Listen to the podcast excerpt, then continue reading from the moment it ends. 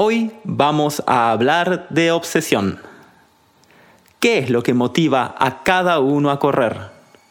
¿Es solamente por la foto de la llegada que queremos meter en las redes sociales? ¿Esto está mal? ¿Es esto una obsesión? ¿Existe la adicción al deporte? ¿Qué es la alimentación emocional? Hoy, en Corredores de Trail, nos visita Adrián Quevedo, psicólogo deportivo.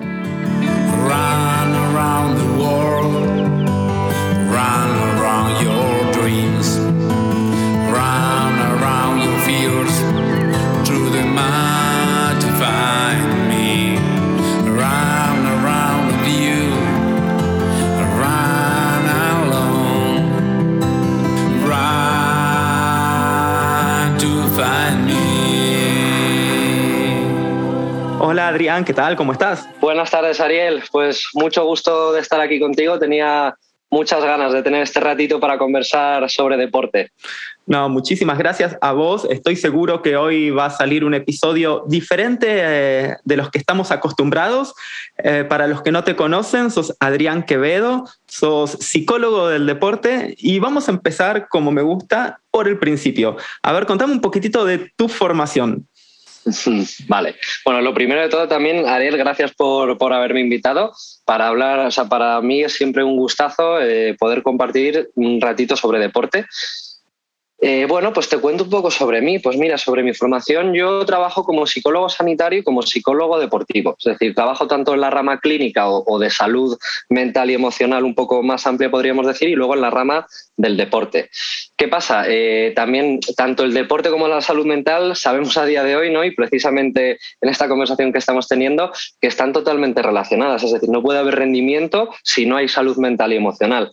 Entonces, bueno, pues yo generalmente trabajo todo los temas deportivos desde una vertiente un poco más amplia, ¿no? más integral, que es verdad que hay personas que lo trabajan muy orientados al rendimiento, pero bueno, pues es lo que te digo, yo es un poco como, como lo entiendo. Entonces, bueno, pues esas son como mis dos principales áreas de trabajo, tanto en la clínica privada, en las consultas, los talleres, como por otra parte también pues el trabajo con deportistas, con clubes, con equipos deportivos, que también, pues bueno, yo la verdad me, siento súper afortunado porque me puedo dedicar a, esas dos áreas, ¿no? que son las que más me gustan. Em, a nivel un poco de formación, pues mira, eh, tengo formación en psicología del deporte, en coaching deportivo, también estoy formado en los principales enfoques en psicoterapia, en cognitivo-conductual, humanista y transpersonal también, porque bueno, pues lo que te decía, ¿no? Yo cuando trabajo con personas mm, me gusta tener la mayor cantidad de herramientas ¿no? o el abanico más amplio posible para las personas tan diferentes que somos. ¿no? no a todo el mundo le vale lo mismo. Entonces, pues bueno, para mí es importante ¿no? poder trabajar desde diferentes perspectivas. Em, eso por una parte. Luego, em, pues también cómo me dediqué yo a esto, ¿no? ¿Qué, qué me motivó? Que esto es una cosa ¿no? que lo cuento a veces más en el plano personal, pero mira, yo en mi, etapa de la adolescencia, como de los 15 a los 21 años o así, pasé por fases de trastornos de conducta alimentaria, pasé por fases de anorexia, de bulimia, vigorexia, y bueno, pues tras empezar mi proceso de terapia, trabajármelo durante varios años y todo, ¿no? Pues pude darle la vuelta y pude encontrar ahí como pues una vocación que, para mí era ¿no? poder acompañar a las personas en sus procesos vitales, sobre todo en procesos que a lo mejor habían tenido más resonancia con lo que yo había vivido, pues con el tema de la alimentación, el tema del deporte, que además son dos temas que aunque en ese momento de mi vida eran dos cosas dificilísimas de gestionar, a día de hoy son como de, de mis pilares de equilibrio, ¿no? O sea, para poder estar equilibrado, alimentación y deporte tienen que ir de la mano. Entonces, bueno, pues esa fue yo creo que una de las experiencias que más, más me motivó ¿no? a dedicarme a día de hoy a esto, Luego también, pues bueno, el tema del deporte, a mí siempre me ha gustado mucho el deporte. He competido cuando era adolescente también en fútbol, en tenis, he pasado por diferentes deportes también, pues he jugado al pádel, he practicado yoga, he, estado entrenando también pesas y bueno, pues los últimos cinco años mm, han sido más deportes orientados al contacto con la naturaleza, pues escalada, surf, el buceo, que eso por ejemplo llevo desde los 12 años haciéndolo y es como otra maravilla. Entonces, bueno, pues también ya no solo en la parte profesional, sino en la parte personal estoy muy ligado con el deporte. Así que, bueno, pues principalmente un poco eso así más a nivel de mí. Bueno, y ya último, pues también que sepas que una parte de la, del trabajo terapéutico que yo hago, sobre todo más en la parte clínica, aunque también lo hemos hecho a veces en deporte, eh, es trabajar eh, en contacto con la naturaleza. El contacto con la naturaleza sabemos a día de hoy que tiene una serie de beneficios físicos, psicológicos y emocionales. Entonces, bueno, pues aprovechar también ese medio para trabajar en el bienestar de las personas, pues a través de sesiones de senderismo, baños de bosque, eh, sesiones de meditación, incluso también utilizar el deporte. ¿no? El deporte también es una herramienta potentísima, que precisamente de eso vamos a hablar hoy, eh, para sanar el deporte como herramienta terapéutica. Entonces, bueno, pues también esa es una de las cosas que más me gusta y bueno, y luego este año también, ya, y, ya me callo, eh, bueno, pues todo ha ido fenomenal y, he ampliado equipo. Ahora, pues en el equipo de Adrián Quevedo Psicología estamos eh, tres psicólogos, o sea, bueno, dos psicólogos, dos psicólogas y una nutricionista. Así que ahí, ahí estamos a tope con todo el equipo, todos hacen deporte, o sea, van todos en esta línea, o sea que súper contento también con eso. Perfecto. Le vamos a poder dar un enfoque global a todo lo que vamos a discutir y además vamos a poder hilar súper, súper fino. Tocaste un montón de temas que me interesan muchísimo, vigorexia, naturaleza, el deporte como herramienta terapéutica, Vamos a ir hablando de todo esto porque me interesa mucho. Y bueno, para los que nos escuchan ya que son habituales del podcast, saben que nosotros hablamos siempre de correr, vienen corredores de trail, montanistas, aventureros. Hablamos bastante más del lado físico, aunque de vez en cuando tocamos el aspecto mental. Hoy me gustaría eso, centrarnos más que nada en el aspecto psicológico y mental de la actividad. Una pregunta que me gusta hacerle a mis invitados siempre es el por qué corre cada uno, cuál es su por qué. A partir de ahí vamos a tener un bonito disparador. Encuentro que algunas de las personas que corren no corren por las buenas razones. Hay personas que, que corren para perder peso y la verdad no hay nada malo a priori con eso, pero puede llegar a volverse una obsesión. Hay personas también que ven el deporte, dado que está socialmente aceptado, como algo que pueden permitirse hacer sin ninguna restricción. Y eso tampoco está bueno desde el lado de vista psicológico y también fisiológico. Otra vez vamos por el principio. Dado que vamos a hablar de obsesión y adicción al deporte, eh, me gustaría empezar eh, definiendo estas dos palabras, que a veces hablamos tanto, pero no tocamos bastante de oído. ¿Podrías más o menos resumirme qué es obsesión y qué es adicción? Vale, en este caso, la obsesión haría referencia a algún pensamiento o alguna creencia que se repita de forma cíclica, ¿vale? Pero que eh, no tenga a lo mejor, por así decirlo, o no tenga influencia en la degradación de la funcionalidad de la vida de la persona. Es decir, yo puedo estar pues todo el día pensando en, joder, voy a correr, tengo la carrera, tengo tal, tengo cual, pero no por estar pensando en eso me estoy quitando de realizar mis responsabilidades, mis obligaciones, cuidar a mis hijos, atender a mis amigos, a mi pareja, etc.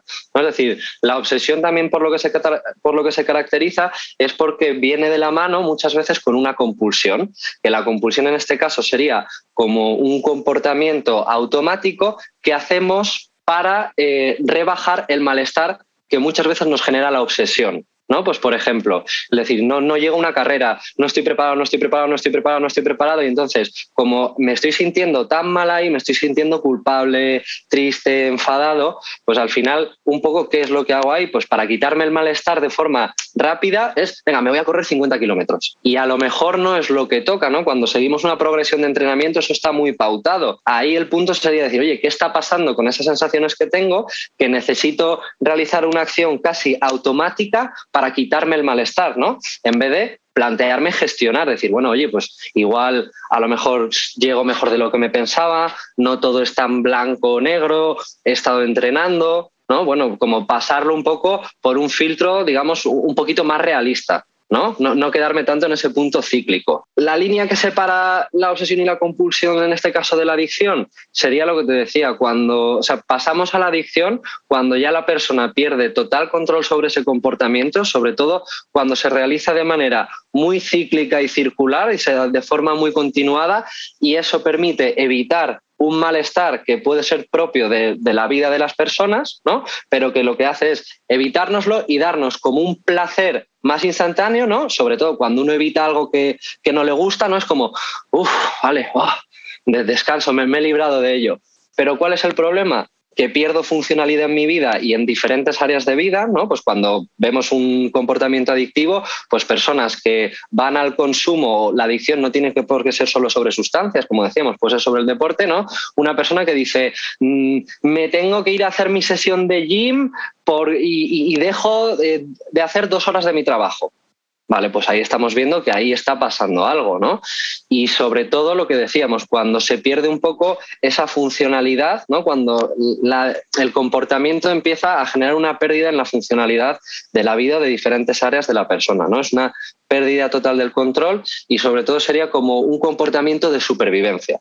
Claro, y me imagino que debe haber una línea delgada entre entrenarse, no sé, cinco veces por semana para alcanzar un objetivo como un ultra trail y entrenarse cinco veces por semana, dejando, como decías vos, sacándole tiempo al trabajo o a la familia o dejando de hacer otras responsabilidades. En los dos casos, quizá la misma persona le dedica cinco horas, pero uno tiene que ser consciente de cuánto tiempo le debería o, o podría dedicarle a la actividad, ¿no? ¿Dónde estaría esa delgada línea?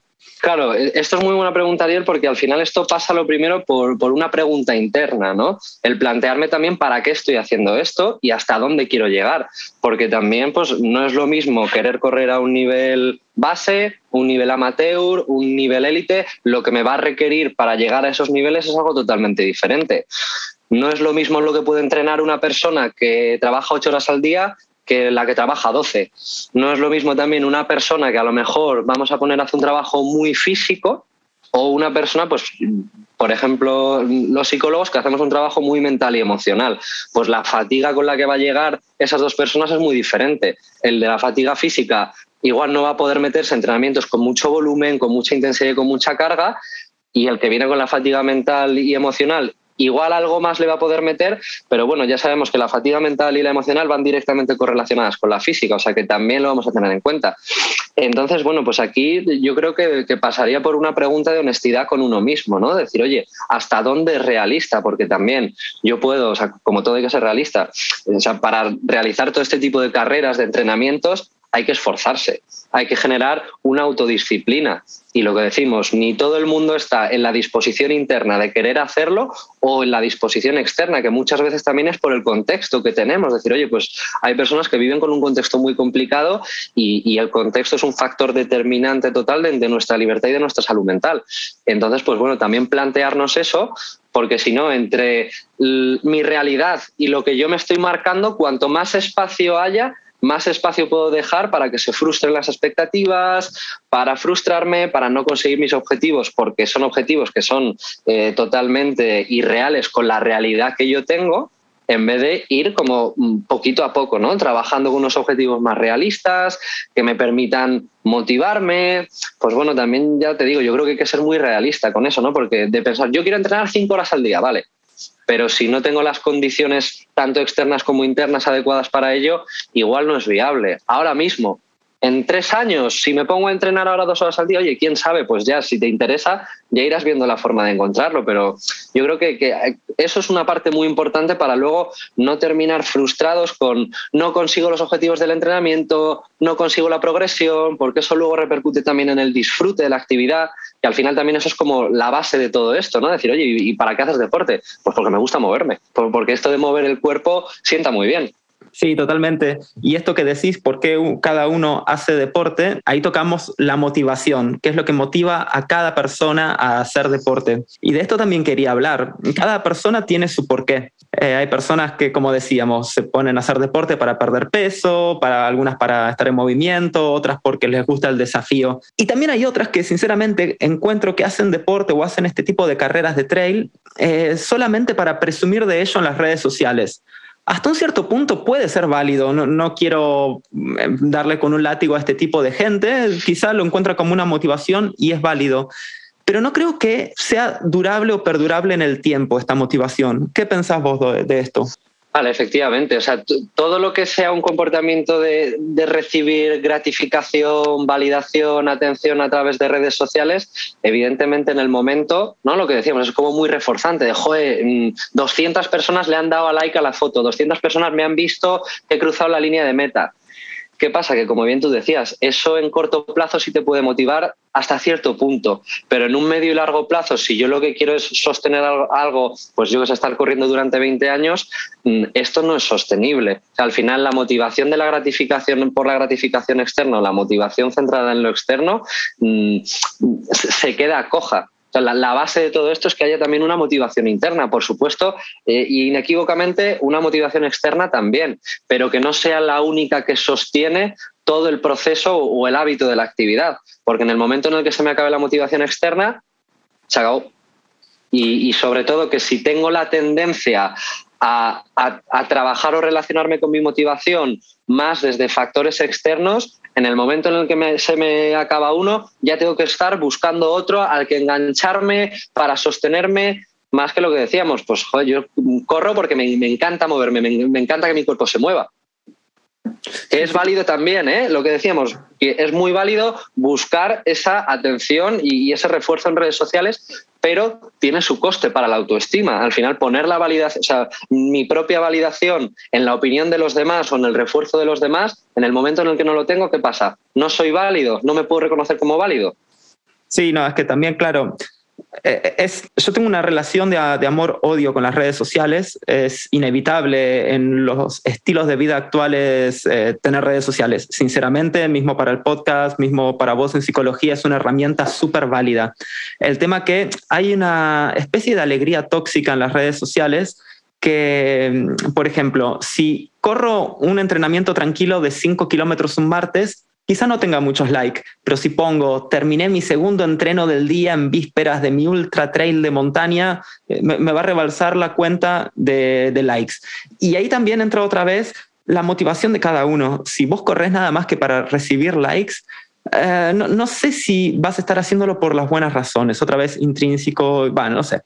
Al final, separar en buenas o malas razones, oye, cada uno, yo creo que cada uno tiene sus razones, evidentemente, practicar deporte desde ese lugar interno o externo también tiene sus consecuencias. Es decir, no es lo mismo hacer deporte porque estoy motivado, porque me encanta correr, hacer deporte porque me dan una palma de, una palma de la espalda y me ponen una medalla. Evidentemente lo que decíamos, sostenible a largo plazo, pues más la motivación interna que, la, que lo externo. Lo externo llega un momento en el que se acaba. Bueno, y hace un ratito, recién cuando empezábamos la entrevista, eh, tocaste el tema de vigorexia que por lo que creí entender fue algo que, viviste vos también. Eh, me gustaría que expliques un poquito qué es y, qué representa. Pues la vigorexia eh, es un, sería uno de los trastornos que se encuentra dentro de la rama de los trastornos de conducta alimentaria. ¿vale?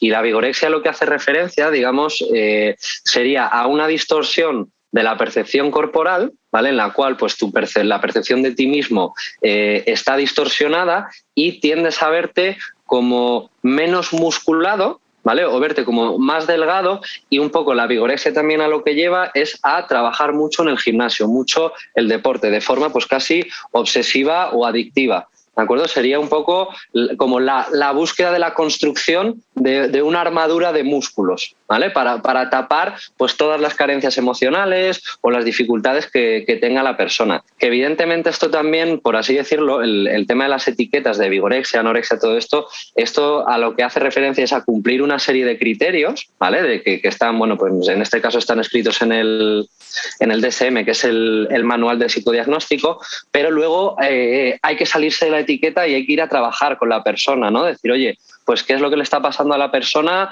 para que mm, a lo mejor esté utilizando su cuerpo como una herramienta para tapar sus emociones, ¿no? Porque al final, digamos, simbólicamente construir mucha musculatura es como que nos va tapando, va tapando lo de dentro, ¿no? O sea, estoy construyendo una armadura, pues ¿de qué me estoy protegiendo? ¿Qué, qué es lo que me hace daño?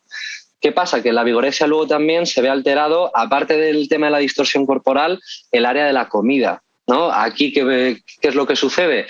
Empieza la obsesión con el tema de contar calorías, contar macros, ¿no? Entonces, todos los días tengo que comer tanta proteína, tanto gramo de hidrato de carbono, tanta grasa, no puedo pasarme de esto, no puedo pasarme de lo otro.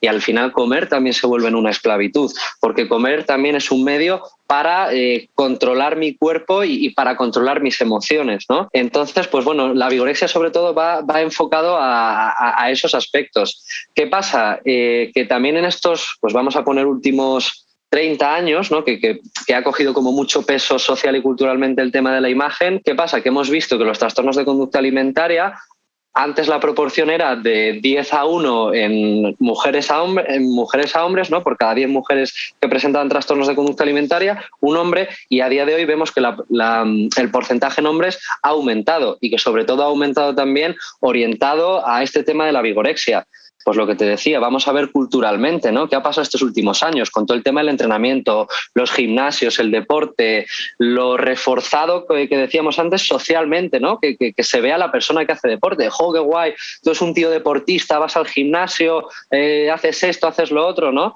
Pues al final son como diferentes factores que bueno, pues dan como resultado esto y en este caso pues yo creo que también podrían estar influyendo, que no, no, te lo sé decir a ciencia cierta, pero factores de género, porque encontramos mm, yo creo que un mayor porcentaje de hombres en vigorexia que mujeres, que las mujeres se repartirían en los otros trastornos, pero en este caso los hombres pues también lo mismo, ¿no? ¿Qué hay relacionado a la masculinidad? Pues la musculatura, el ser fuerte, el ser macho, ¿no? Que, que como todo, no, o sea, no creo, o sea, yo creo que tiene relación con la masculinidad, pero a habría que, habría que definirlo bien, ¿no? ¿no? No dejarlo en un punto así de ser fuerte y ser macho, sino, pues, oye, verse con potencia, ¿no? Con, con energía. Entonces, pues bueno, mmm, al final es un tema que se centra mucho en, en, la imagen, la comida y luego lo que te decía, el tema es cuando nos encontramos esto en el deporte. Sabemos que para el rendimiento uno de los factores determinantes es la alimentación. Pues si ya encima tenemos un trastorno de conducta alimentaria, pues hay que hacer ahí un buen trabajo. Sí, porque podríamos estar ante una bomba molotov de muchos factores que sí, van a perjudicar la salud, está claro.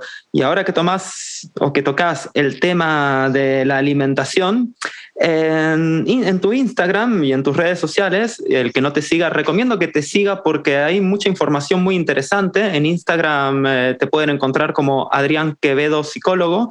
Eh, tocas un tema que me interesa mucho, eh, que es la alimentación emocional justamente. Y en deportes como el running, el atletismo o el ultra trail, eh, claramente mientras más flacos seamos, eh, menos peso a transportar, por ende, mejor rendimiento.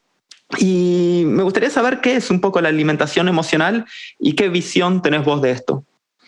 Lo primero que la alimentación emocional, digamos, hace referencia a un concepto un poco genérico, ¿no? Es decir, la alimentación emocional a lo que hace referencia es a cuando las personas gestionamos alguna emoción, alguna sensación o algún estado emocional a través de la comida. ¿Vale? Es decir, pues yo me siento triste, me como un trozo de chocolate porque sé que eso como que me, me alegra un poquito, ¿no? O cuando, por ejemplo, tenemos una, una, emoción de alegría, ¿no? Algo muy típico socialmente que es ir a celebrar comiendo, ¿no? Vamos todos a comer un poco en grupo.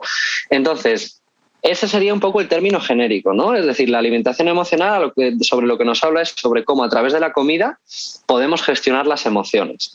Ahora, dentro del mundo de la alimentación emocional es lo que te decía antes. Habría que ir a ver la situación específica de cada persona, su contexto, porque la alimentación cumple diferentes funciones según para qué persona. Evidentemente, la función básica de nutrición, reparación de tejidos, etcétera, eso lo cumple para todos, pero a lo mejor para unas personas la alimentación puede ser reconfort, para otras personas la alimentación puede ser castigo, para otras formas la alimentación puede ser la forma que tengo de darme amor, para otras personas la alimentación puede ser la forma que tengo de evadir mis problemas, ¿no? Entonces, sobre todo habría que, que ir a ver, ¿no? Para qué está utilizando la persona la comida en ese momento. ¿no? Decir, oye, ¿qué, ¿qué, es lo que estás tapando con la comida? Pues emociones desagradables, situaciones desagradables, eh, alguna situación que me da miedo enfrentar, alguna emoción más del, del ámbito de las desagradables y de las negativas que no esté acostumbrado a sentir, ¿no? Pues por ejemplo, con la culpa, no siento la culpa. La culpa es una emoción que desregula un montón el sistema nervioso y, y, y, se traduce en sensaciones como muy desagradables, ¿no? Pues automáticamente ahí, por ejemplo, comerme mmm, un bollo dulce así, casi sin saborearlo, sin saber o sea, sin darme cuenta de la experiencia que estoy teniendo y sin darme cuenta de los sabores, pero que en el momento en el que lo estoy engullendo, lo estoy tragando, es como que tengo una falsa sensación de calma o placer instantáneo, pero es lo que decíamos antes con la adicción. No aprendo a afrontar eso que, tengo en mi vida que es, pues puede ser como una emoción como es la culpa. La culpa es una emoción que la vamos a sentir a lo largo de toda nuestra vida. Entonces el punto aquí es aprender a afrontarlas. Cuanto más trate de evitarla, pues más estoy dilapidando o alargando en el tiempo el momento en el que llegue la culpa y de repente ya hay una bola de culpa tan grande que sea imposible eh, gestionarla, que me cueste un montón, me bloquee, porque no he ido aprendiendo, no he ido como, venga, va, poquito a poco voy a ir viendo cómo gestiono esto. Que evidentemente esto, por supuesto, pues es importante hacer un acompañamiento terapéutico, trabajar herramientas psicológicas, etcétera, ¿no? Pero tenerlo en cuenta también. sea, siempre que hay algún tema con la alimentación, siempre hay un para qué. Siempre la alimentación hay que ver qué función cumple y en qué contexto estamos, porque eso es lo que nos va a permitir poder hacer una intervención lo más específica posible, por lo que te digo, porque los temas de TCAs y alimentación son súper multifactoriales y la mayoría de la gente, pues como por ejemplo con el tema de la pérdida de peso, que muchas veces se escucha, no, es solo que no comes bien o que no estás a dieta. Si sacamos una revisión sistemática ahora mismo de los factores que influyen en la alimentación, eh, podemos ver que hay por lo menos, o sea, perdón, en la pérdida de peso que hay entre 30 y 40 factores que influyen en la pérdida de peso, ¿no? Y esto la mayoría de la gente no lo sabe. Sí, y otra vez hay mucha gente que, que quiere perder peso y no por las buenas razones. Hay gente que no necesita perder peso y se vuelven loco, como decías, contando las calorías, cuidándose y haciendo deporte en extremo. Y en este mundo tan ansioso, eh, queremos resultados casi inmediatamente. Perdimos la paciencia para hacer trabajos a largo plazo, como que ya dejamos de ver a largo plazo y queremos todo ayer. Efectivamente. Y, fíjate, esto tiene mucho que ver con esto que hablábamos de la alimentación emocional, ¿no? De decir, siento algo desagradable y rápidamente, pum, pum, pum, pum, pum, como para quitármelo. También por, por hacer el matiz, o sea, y que quede, que quede muy claro ¿no? a todas las personas que nos están escuchando, alimentarse emocionalmente no está mal también está bien, pero hay que saber hacerlo con conciencia. Es decir, hay que saber aprovechar el potencial que tiene la alimentación como elemento regulador de emociones. Pues lo que decíamos, sé que cuando estoy triste, comerme un par de onzas de chocolate me sienta de maravilla. No es que me quite la tristeza, pero bueno, oye, me, me activa un poquito.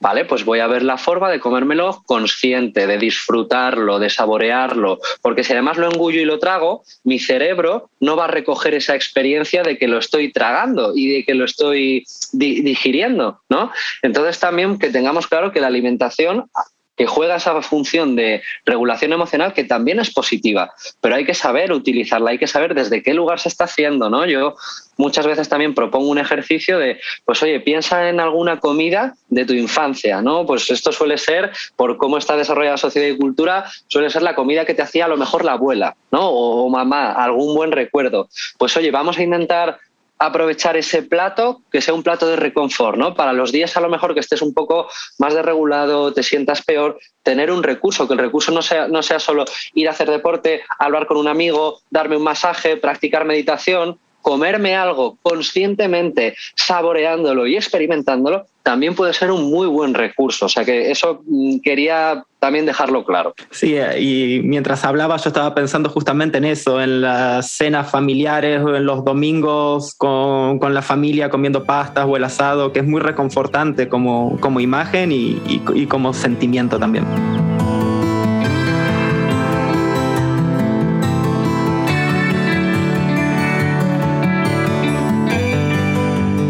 Acá en Corredores de Trail con Adrián Quevedo, una charla más que interesante. Bueno, a colación de lo que estábamos hablando recién, eh, es eso, yo veo al deporte como que debería ser algo así como un cuarteto de jazz cada cosa debería tener su lugar. En la vida en general, el deporte quizás represente el piano en un cuarteto de jazz, pero tenemos la familia que puede representar la batería, tenemos el trabajo que puede representar las trompetas, y cada cosa tiene que tener su lugar para que sea armonioso.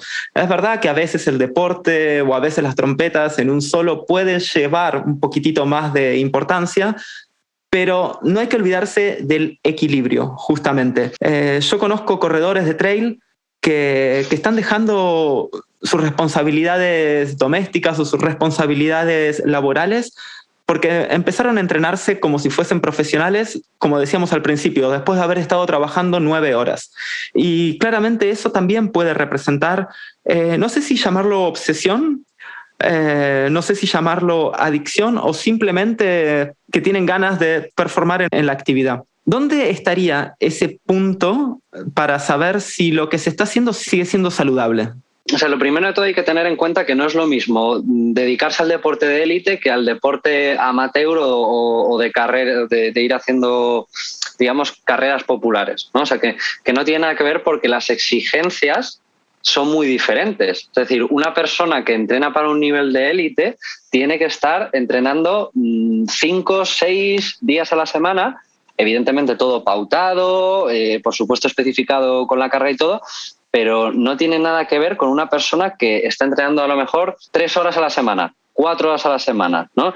Es verdad que ahora ha surgido mucho esta tendencia, ¿no? Lo que decíamos antes de, personas a lo mejor de que si, no lo digo con ningún tipo de acritud, pero personas normales, pues como nosotros que, hacemos nuestras cosas, de repente mm, quieren dar un salto a, un deporte de élite, ¿no? Y decir, oye, tienes que saber que dar un salto al deporte de élite o que entrenar de esa forma eh, requiere una serie de renuncias también en, la vida personal, que eso es lo que la mayoría de gente no sabe cuando mira el deporte de élite, que lo mira todo como muy guay, los torneos, competiciones, medallas, copas, carreras y tal, pero no se sabe a lo que se está renunciando. No, esto es lo que decías tú. Evidentemente, una persona que entrena para élite tiene que estar mucho más identificada con su parte deportiva, ¿no? En este caso lo que llamaríamos la identidad deportiva, la, la, visión que yo tengo de mí mismo pero mi faceta en el deporte. Pues lo que encontramos en deportistas de élite es que tienen una identidad deportiva mucho más grande que el resto de personas, lo cual también es normal, porque para poder llegar a esos niveles de rendimiento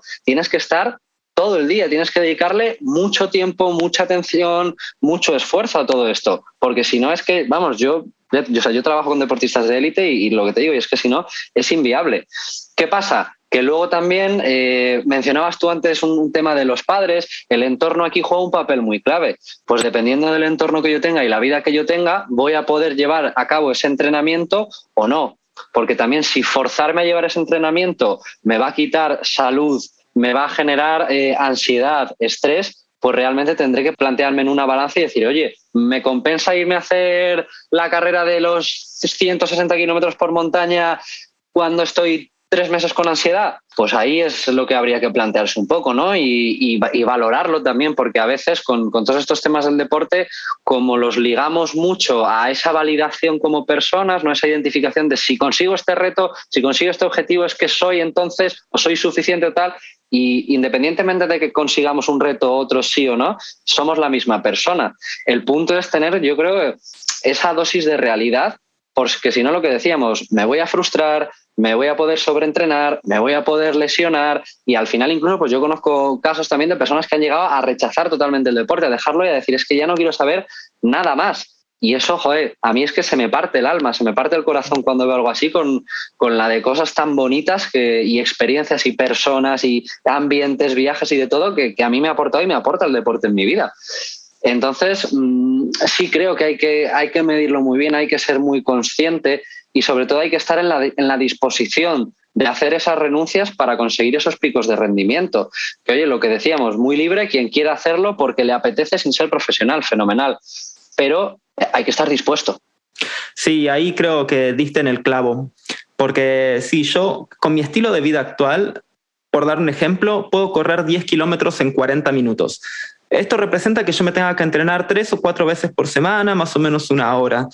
En mi cuarteto de jazz que hablábamos hace un rato, esto entra perfecto, pero si después ya quisiera bajar a 38, 37 minutos, tendría que hacer un, sacrificio que no sé si estoy dispuesto a hacer. No, eso significaría perder más tiempo con mis amigos, con mi pareja, eh, quizá trabajar menos concentrado, pensando en otras cosas, comer diferente. Y es eso, depende qué esté dispuesto o qué objetivo se quiera plantear cada persona. Y hay que ser eh, muy verdadero consigo mismo para plantearse un objetivo realista. No porque solamente nos planteemos un objetivo súper difícil, vamos a poder conseguirlo. Y como decías, eh, lo más probable es que llegue una frustración y que querramos dejar el deporte. Y sí, yo como profesor de educación física también se me parte el corazón cuando escucho historias de este tipo. Claro, o sea, al final lo que decíamos, llegar a ese punto, decir, no quiero saber nada más de, de mi deporte es que no, pues, joder, ojalá que no. pues mira, yo que no te lo he contado antes, pero a mí es lo que me pasó un poco con el tenis. Yo el tenis a los 18 años, que estaba ya saturadísimo de jugar, eh, pues nunca había tenido apoyo psicológico ni nada. mis padres era como que sigue jugando, sigue jugando, sigue jugando. Llegó un día que dije, me planto. O sea, no quiero volver a saber de una raqueta en mi vida. Luego volví a trabajarlo desde la parte de psicólogo, acompañando precisamente por esa experiencia, por decir, joder, que un chaval deje la raqueta de tenis y que no quiera saber nada más de ella, eh, no, o sea, vamos a intentar que, que, esto no pase, que los chavales y las chavalas puedan disfrutar del deporte, puedan crecer con el deporte, el deporte les pueda aportar experiencias personales en su vida, sociales, ¿no? Lo que decíamos al final, que el deporte también se vuelva un camino de crecimiento de vida, aparte de los muchos que hay. Sí, totalmente de acuerdo. Y cuando empezamos a ver este tipo de problemáticas, ¿cuál sería el mejor medio para abordarlas? ¿O cuándo, cuándo debería prenderse esta luz roja que nos esté diciendo como que algo no va del todo bien? Vale, pues esto es una muy buena pregunta porque esto pasa lo mismo en, la parte clínica, ¿no? La gente se plantea decir, oye, ¿cuándo acudo a terapia? ¿Cuándo busco ayuda a un especialista? ¿Cuándo voy a un psicólogo o una psicóloga? ¿no? Vale, pues lo primero de todo, no hay que dejar que, lleguemos a, ya a estar totalmente hundidos, ¿no? En el punto en el que ya no tengo ganas de correr, eh, o sea, me planteo hacer un entrenamiento y me empieza a entrar ansiedad, o sea, en el momento en el que empecemos a ver pues alguna serie de síntomas, ¿no? Pues que tengamos muchos pensamientos negativos sobre el deporte, que nos genere una actitud de rechazo, que nos cueste mucho hacer lo que antes no nos costaba, que perdamos un poco esa sensación de disfrute, ¿no? que, que, los últimos meses los hayamos vivido como con mucha carga, mucho esfuerzo, como sobreentrenamiento, ¿no? Pues cuando empezamos a ver que, que, hay algún punto de desagrado, algo que nos cuesta también con el deporte, o incluso no tiene que ser por la parte más negativa, sino por la parte positiva, decir, oye, quiero mejorar en mi deporte, pues esos son buenos puntos en los que podemos empezar, ¿no? Un, un proceso terapéutico, buscar con una persona que esté formada específicamente en deporte, porque es lo que te decía antes, no tiene nada que ver trabajar, o sea, en cierto punto sí, pero no es lo mismo trabajar salud mental que trabajar rendimiento. Hay que saber cómo trabajar rendimiento. En el deporte hay variables específicas que intervienen que no se conocen si no te has formado en psicología deportiva. Entonces también, bueno, pues es, importante encontrar un profesional, eh, una profesional que nos pueda apoyar en la carrera deportiva. Pero sobre todo yo creo que el, el punto determinante es ese, no esperar a que ya salte la luz roja de la alarma, sino cuando vea que están surgiendo las primeras cosas, prestarle atención y, por lo menos ir a revisarme, que a lo mejor voy a la consulta, igual no hay tanto que trabajar, son dos, tres pautas y, o dos o tres sesiones y se trabaja. Pero yo lo que recomendaría sobre todo es eso, no esperar a estar muy mal. Que eso es como algo que, que se dice también con la psicología en general, de ya cuando estás fatal, estás hundido, ya estás con una depresión, vas al psicólogo. Bueno, pues en vez de esperar a, que lleves dos meses sin salir de la cama, cuando veas que estás empezando a, a perder el gustillo por la vida, que esas cosas que te motivan ya no te empiezan a hacer tanta gracia, que no te quieres relacionar tanto con la gente, que todo te empieza a costar mucho esfuerzo, ahí es el momento de, empezar, sobre todo para que la bola no se nos haga más grande, porque es mucho más asumible empezar a trabajar pues, este tipo de, situaciones cuando aún se están desarrollando o están surgiendo que cuando ya llevan un tiempo de rodaje y sobre todo de refuerzo, porque cuanto más se da una situación y, más se alarga en el tiempo, más se refuerza y, por así decirlo, mm, más atención o esfuerzo hay que hacer para trabajar los otros hábitos que queremos generar. Muy interesante todo lo que estás contando. Bueno, y como para ir terminando, eh, hay algo que me interesa muchísimo de lo que tocaste al principio, que es el deporte como herramienta terapéutica. Contanos un poquitito de, qué va esto. Vale, pues lo, primero de todo también, ¿no? Con, este apellido terapéutico, el deporte terapéutico, que ahora esto se, escucha mucho, ¿no? Que todo este, como todo es terapéutico, eh, no hay que volverse tampoco, pasarnos al extremo del fanatismo, ¿no? De decir, el deporte es la terapia, ¿no? O como ha pasado pues también cuando salió lo de mindfulness. Mindfulness es la vida o, la meditación o la respiración o, eso que te venden como la técnica o el método para solucionar tu vida y tus problemas, ¿no? Entonces, aquí volvemos otra vez a, la misma pregunta que hacíamos al principio. ¿Para qué? Vamos a trabajar el deporte porque efectivamente sabemos que tiene un potencial terapéutico, pero ¿hacia qué objetivos lo vamos a orientar? ¿Va a ser simplemente moverme por moverme?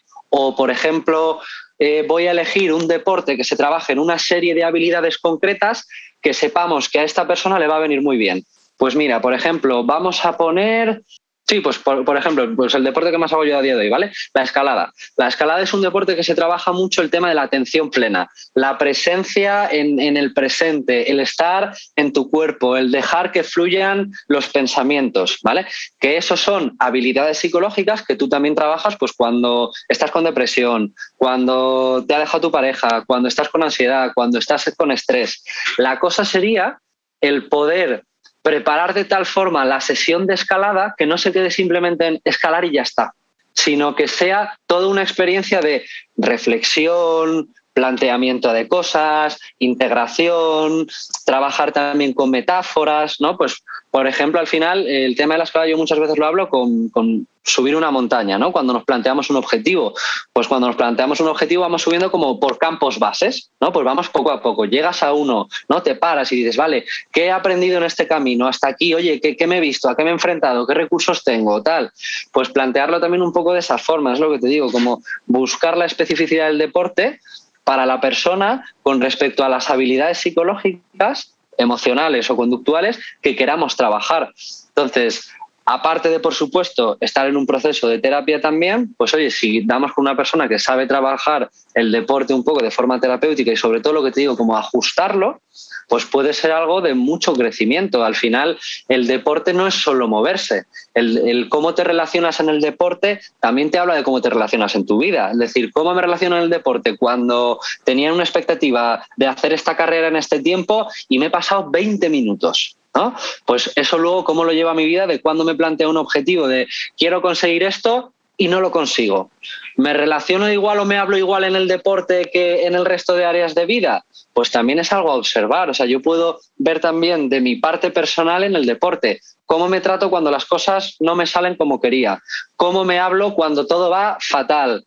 Eh, si confío o no en mí cuando no tengo resultados, ¿no? Pues toda esa parte de, enfoque que al final yo creo que, bueno, que eso es algo como que hay que ir, hay que ir trabajándolo poco a poco y encontrarle la utilidad y la funcionalidad, pero ese sería el, cuestión, la cuestión del, del, deporte terapéutico, es decir, que el deporte sea un pilar más, pero orientado de forma concreta, que luego cuando la persona ha terminado el proceso, se ha sanado, está fenomenal, pues ya plantearlo, oye, pues para mí, yo te digo, o sea, para mí la, escalada es terapéutica porque me permite sacar todos los pensamientos, estar centrado en mi cuerpo, moverme, que aparte también eh, entreno, me produce los beneficios físicos del entrenamiento de fuerza, etcétera pero tiene como un poquito ¿no? ese componente más allá de decir, vale, es que esto tiene un significado para mí. Eso al final también, ¿no? y hilando con uno de los conceptos que hemos hablado hoy, con el tema de la motivación. O sea, lo importante también de, todo esto en el deporte es que tenga un significado para mí. Si es simplemente ganar porque me patrocina el sponsor, porque lo quiero conseguir y ya está, sino decir, oye,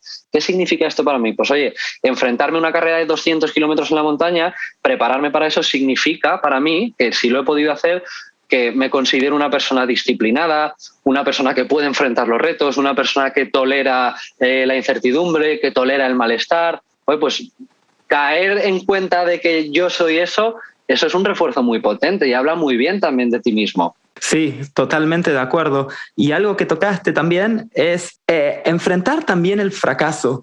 Eso es algo que también me gustaría hablar porque en las carreras de trail de tanta distancia, el no llegar es una variable muy, muy grande. En carreras de 100 kilómetros, 120, 160 o más todavía. Y no es que por no llegar vas a estar fracasando eso es algo que también me gustaría dejar en claro. Eh, está en, la baraja la carta de no llegar en este tipo de carreras y es importante de no deprimirse porque también nos ponemos la vara muy alta. Eh, y, hay mucha gente que es eso, hace una carrera de 160 kilómetros, la famosa 100 millas, no llega y se deprime. Otra vez, quizá no quiero tirarle todo el fardo a las redes sociales, pero esto de ver siempre la gente que llega a la cima más alta, que hace las carreras más largas, que si solo ponen fotos cuando están contentos o cuando llegaron a meta, es algo que hay que ser consciente que no es real o no es real todo el tiempo. Correcto. Y aparte de que todo este tema del fracaso es algo social y cultural en, cómo nos educan, ¿no? En el aprendizaje, luego efectivamente las redes muestran la otra cara, que es, vale, ves que con la medallita de los 160 kilómetros ya, pero lo que no sabes es que a lo mejor esa persona lleva seis años entrenando para poder, solo para poder hacerse esa foto. Seis años y diez mil horas y se ha lesionado la rodilla tres veces y se ha tenido que operar de un tobillo y claro, o sea, e, esa es la parte un poco que, que, no ve, que no se ve en las redes y que al final que es en las redes se cree que es como todo éxito. ¿Qué pasa? Que es lo que te decía, que, que es que no nos educan en el fracaso no nos educan en fracasar, en fallar. Es como al final socialmente a día de hoy cada vez un poquito menos, ¿no?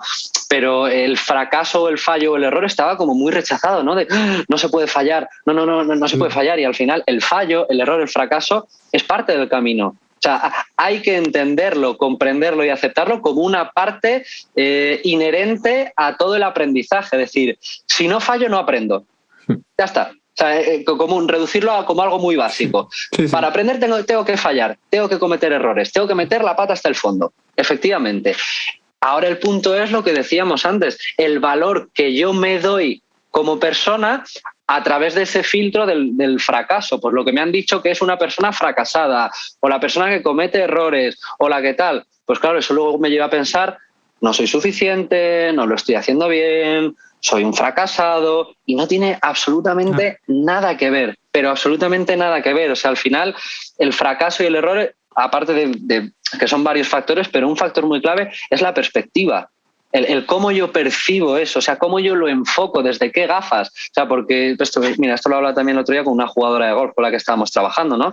Si, por ejemplo, yo voy a salir de un, de un tee, le pego y llego a un, o sea, y se me queda la bola en un sitio en el que a lo mejor es un poco complicada, ir ya con, no, joder, he fallado, tal, no sé qué, cuál, tal, ya se me, se me ha ido el hoyo. Pero si voy y, me planteo, vale, ¿y qué potencialidad tengo desde aquí? ¿Y cómo puedo sacarlo desde aquí? Venga, ¿qué ventaja tengo en que sea estar aquí? Es decir, estamos desarrollando un tipo de pensamiento y de enfoque muy diferente a cómo funciona el cerebro, que es que el cerebro funciona vamos, digamos sí, o sea, funciona que se centra lo primero en lo negativo porque eso es lo útil en términos de supervivencia. O sea, yo fijarme en lo positivo, pues sí, está muy guay. Saber que algo me puede matar, que algo me puede hacer daño o que algo me va a hacer daño emocional, eso es lo que me permite pasar al día siguiente sin que me haya sucedido eso.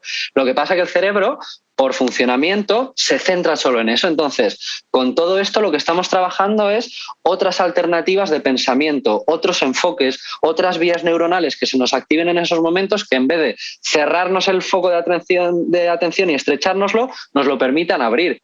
Y cuando hay una dificultad, en vez de quedarnos enganchados ahí, joder, tal y no sé qué, y no me sale tal, decir, venga, ¿Y cómo la afronto? Venga, ¿y qué le puedo sacar de esto? Que esa sería también una de las variables eh, psicológicas que más influye en corredores de ultra trail, que esto también está visto, es la resiliencia.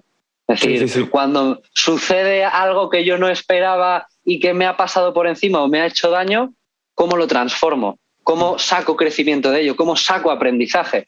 Pues al final es que lo que decíamos, estarte 160 kilómetros contigo mismo con tu cabeza, con tus pensamientos, con tus emociones. Mm, poca gente aguanta eso. O sea, hay que entrenar eso. Sí, además es inevitable que en mínimo un momento de la carrera de 100 kilómetros, 160, vamos a tener pensamientos negativos. Vamos a querer abandonar, vamos a estar completamente vacíos de energía. Pero bueno, hay que saber sobrellevar ese momento, saber que es pasajero, intentar comer algo que siempre ayuda y tratar de darle para adelante.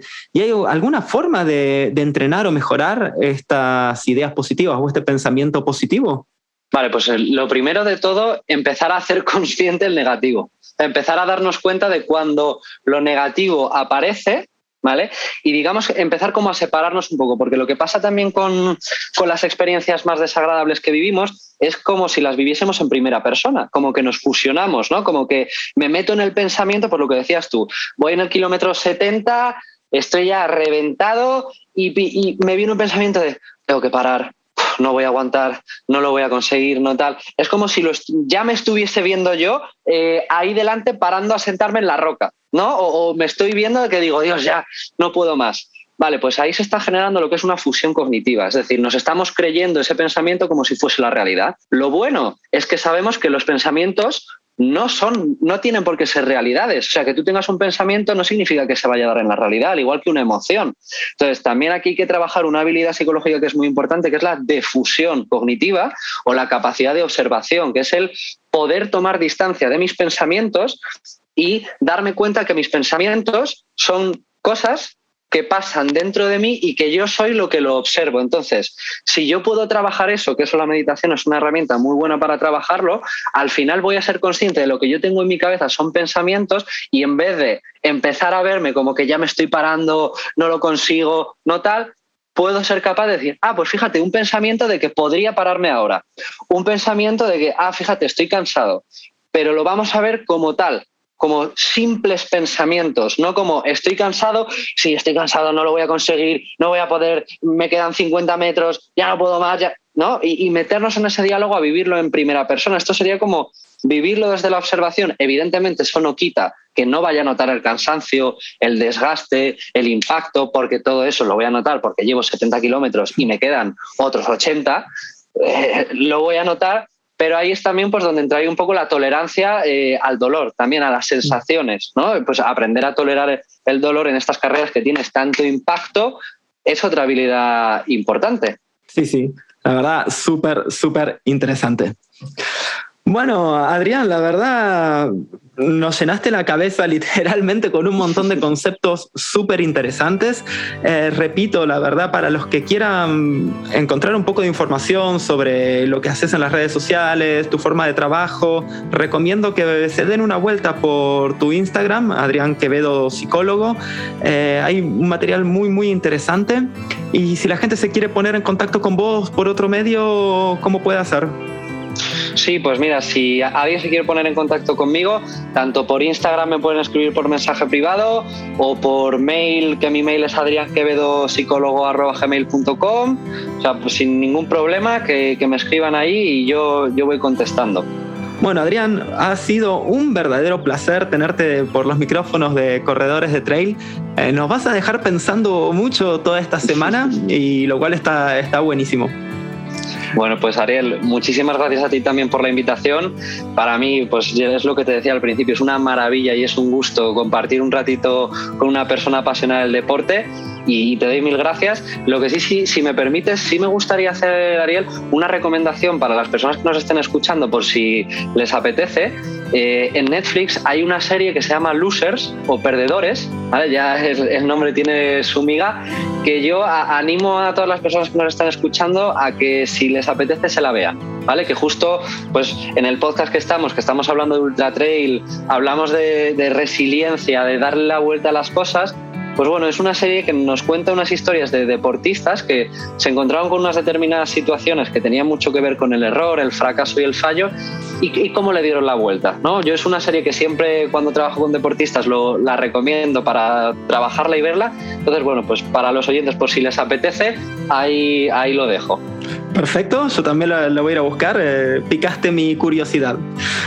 bueno, Adrián, no te quito más tiempo. Muchísimas gracias de nuevo. No puedo irme sin antes agradecer a Matías Mayol por la producción del programa y a todos los que nos están escuchando. Muchísimas gracias. Adrián Quevedo, Corredores de Tren. Si te gustó el episodio, no olvides de suscribirte dándole clic a la campanita. También seguinos en Instagram para no perderte ninguna entrevista. La semana que viene, en Corredores de Trail, nos visita Daniela Navarrete. También la ultradistancia pasa a ser ya un, un estilo de vida porque hay que hacer muchas horas en el cerro, hay que entrenar bastante eh, y que se puede lograr también, que no es tan inalcanzable. Buen camino.